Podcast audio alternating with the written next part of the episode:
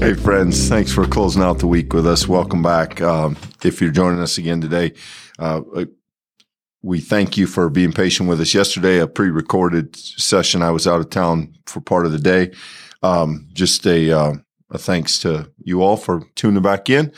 As we continue through Luke today, we're in the ninth chapter, a very familiar story, one of the few stories that is accounted for in all of the Gospels, and uh, one that I think is, again, it's beloved, it's well known, it's kind of visual.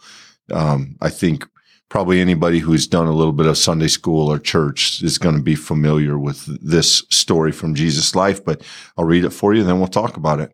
On the return, the apostles told Jesus all they had done. He took them with him and redo, re, withdrew privately to a city called Bethsaida.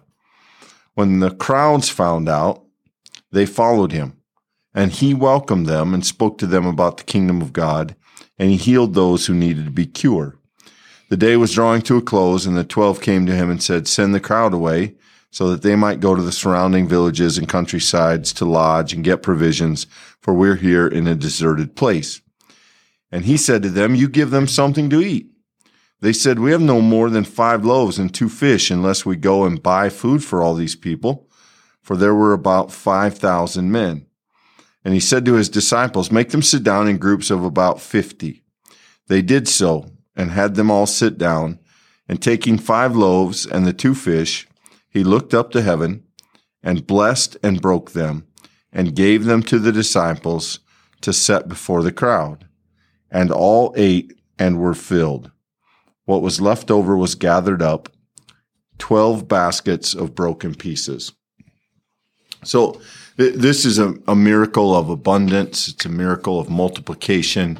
It's, there's so many wonderful themes in this story, Michael. The idea of, of enough, mm-hmm. the idea of scarcity versus uh, abundance, the, the sort of preview of he took bread and blessed it and broke it and take it and and gave it to them you know that's almost taken verbatim later on in the gospel when we get to the last supper we get a restatement of that that's it's almost liturgical um, how closely luke sticks to that that idea and to that phrase uh, the idea of some doubt, the idea of the return, the idea of trying to get away, but the crowd following you and Jesus still welcomes them. Uh, th- this, you know, we, I feel like we say this often about Luke. Th- this is a deep well. There's so many, so many great themes in this story, so many places to go, so many things to see. Um, Luke has done a really nice job bringing these together, but ultimately, and I suppose this makes sense, the idea that this is one of the most well-known miracles would be that would be reasonable given that it involves the most number of people. So the scale of this miracle is certainly um, surprising, especially when you consider five loaves and two fish versus thousands of people. But uh, again, Luke has shown us this before, and we continue to unpack it in various ways uh, with Jesus, even what seems to be a little ends up being more than enough. And, and Luke continues to spell that out for us.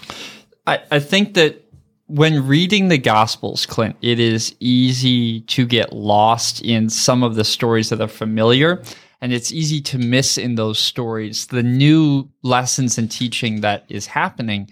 We've seen Jesus already do some miraculous things. He's certainly healed the sick. He's casted out demons. He's calmed the storm. Here, as Jesus feeds the crowd, he's continuing to do the thing he's been doing all along.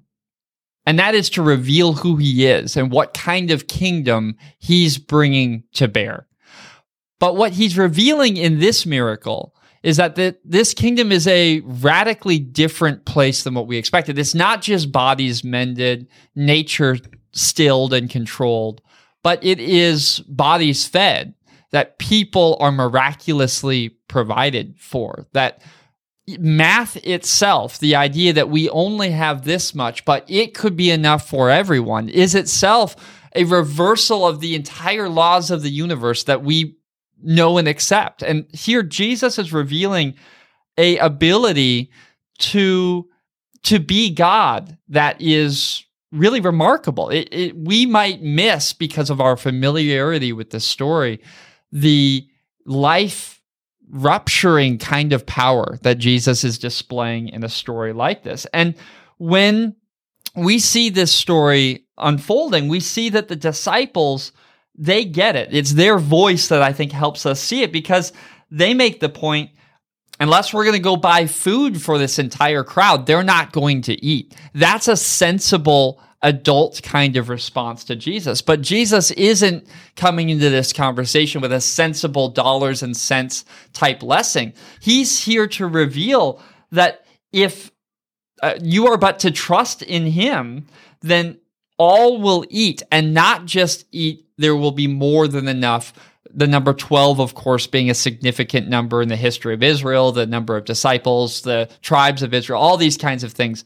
Uh, Jesus is very clearly in Luke's telling not just doing a miraculous thing, but he's revealing something much deeper about who he is, and about God's plan for the world, about this kingdom that Israel's been expecting, but now this very kingdom who Jesus is bringing to bear in a surprising way.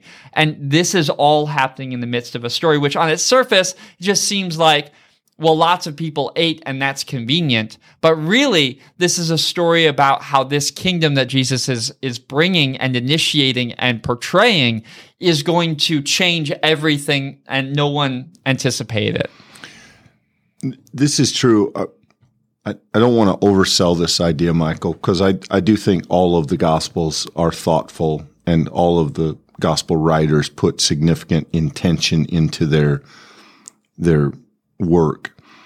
But in Luke, words matter and order matters. Luke is perhaps the most thoughtful. And so I think you also have to be open to the idea that Luke is the most subtle. So what is the story that precedes this and that Luke connects it to?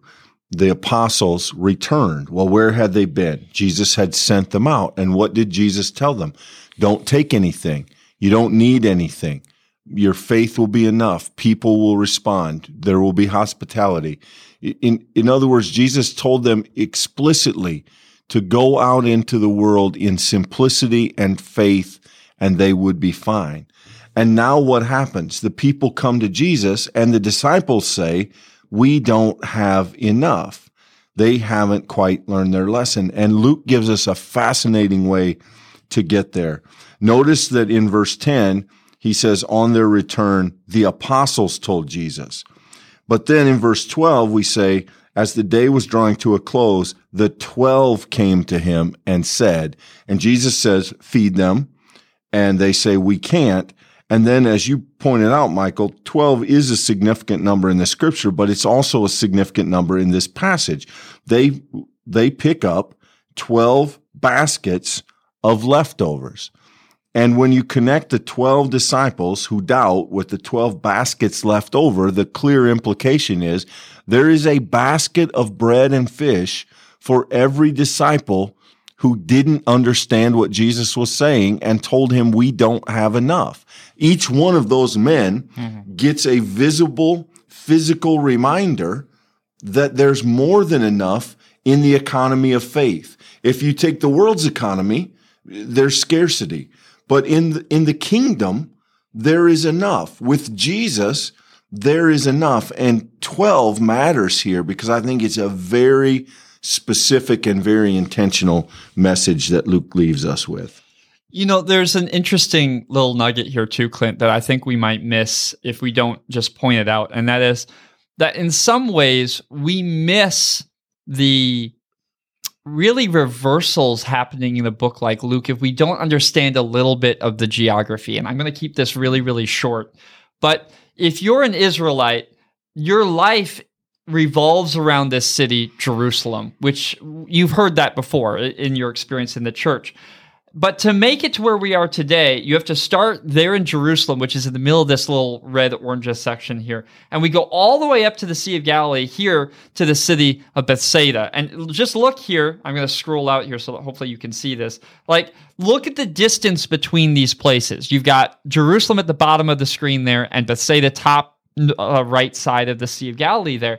Clint, that this is in the middle of nowhere. When, when Jesus is doing these ministries, he's not doing it at the center of the populace. He's not doing it at the center of the intelligentsia. He's not near the temple. He's not near the teachers of the law. He's not near uh, the people who are the cosmopolitan city people. Jesus is doing this work in a remote region.